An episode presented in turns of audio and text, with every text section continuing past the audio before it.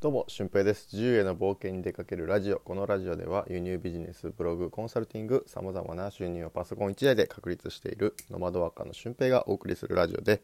ノウハウや思考方法についてお話ししていきたいと思います。えー、昨日あたりからちょっと沖縄が寒くなってですね、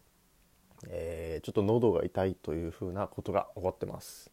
はい、でもまあ一晩寝たらだいぶマシになったので、えー、大丈夫かなっていう感じですね。はい。で、12月入りました。もうあと1年も残すところ、あと1ヶ月ということで、皆さんはいかがお過ごしでしょうか。えー、まあ、僕はやり残したことがないといえば、あの、嘘になりますが、えー、今のところ順調に来ているという風な感じですね。えー、まあ、あと1ヶ月で今年がどう締めくくれるかっていう風なことですよね。はい。で、そんな中で今日は、え人ができたことを見て自分でもできるっていうふうにね思うっていうことってよくあると思うんですよ。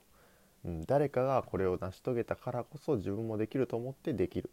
っていうふうに、まあ、今までの歴史の中でもそういうふうになってきてるんですよね。でまあ簡単な例で言うと陸上競技とかどうでしょうかね、えー、ウサイン・ボルトがあんだけ速く走れる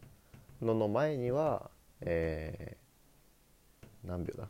9秒64ぐらいでしたっけ、うん、そんな速く走れるやつがいるとは思われてなかったですよね。うん、でもうちょっと前に行くと、えー、日本人でも、えー、10秒台を切れると思ってなかった。で1人が切れた瞬間みんながポンポンポンと切れ始めたっていう風なことがありますよね。っていう風にあの誰かができたらあの自分もできるっていう風に思ってしまうでそれが実際にできちゃうっていうことは結構あるんですよね。うん、で輸入ビジネスとかそういうビジネス関連も同じで、えー、個人のこう利益がですね月利10万円とか、まあ、それ以上をこう超えてくるのかどうかって、えー、自分で1人やっててもなかなかこう見えてこないと思うんですよ。僕も最初独学で輸入ビジネスをしてたんですけど月利3万円ぐらい、うん、でこれで生活していくのは到底無理だなってこう思ってた時期があったんですよね。でも実際にそれで生活している人を見て、えー、まあ、その人がどうやってやっているのかを知って、えー、どんどんどんどん自分で進めていくとですね、えー、なんと3ヶ月たったの3ヶ月で月利10万円達成して、え6ヶ月目には20万近く、え利益が出ましたよね。うん、っていうふうにこう人がやってるうん、こういう人がいっぱいいるんだっていうのをやっぱり人生のサンプルとして持っておくべき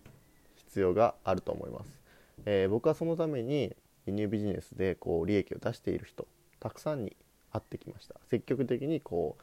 えー、飲み会とかうんセミナーとかそういう会に参加してあこの人はこうやって、えー、たくさんの利益を上げているんだとか、えー、なんでこんな人はこんなに利益上げてるんだろうとかね。うん、そういうふうな、えー、それぞれのノウハウとかマインドっていうのを自分の人生のサンプルとして持っておく、うん、それができるとあじゃあここの部分ではこの人のこの方法を試そうとか、うん、こうなった時例えば商品が届かなかった時はああの人のあの方法でちょっと試してみようとか。で国内のユーザーさんと直接取引する時はああの人が言ってた時間帯にちょっと電話してみようとか言ってえー、いろんな方法がね試せるわけですよね。そうその人たちの成功例をに基づいて自分が行動できる。でもしそこで、えー、失敗しても自分の新たな成功例が出てくるわけですよね。うん、これは完全に手張りのこう流れだと思います。えー、手張りの手は、えー、誰かがやったことの成功例を守ってちょっとやってみると。で手張りの歯は、えー、そこでうまくいかなかったからちょっと変えてみる。で理は自分なりのこう成功のあのプロセスができてくるっていう風なね手張りの原則があるので、えー、ぜひともこうまだ結果が出されていない方っていうのは、えー、僕のブログとかメルマガ読んでいただくのも OK ですし、あのー、定期的に行われるようなセミナーとかで、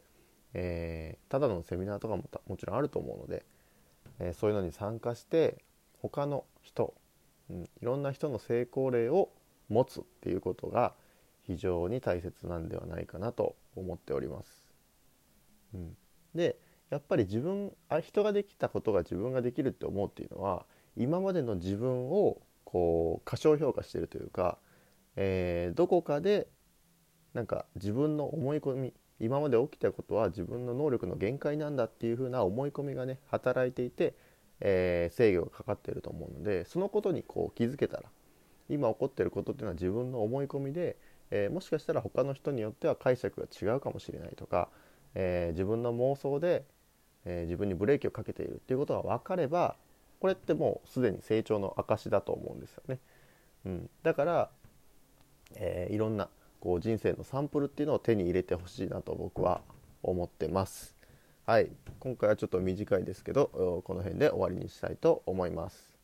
えー、合わせて聞きたいはですね行動の科学なぜ人間は行動できないのかっていうのをこうメカニズム的に分解している回がありますので、えー、合わせて聞いてみてください。ということで本日の配信も以上です。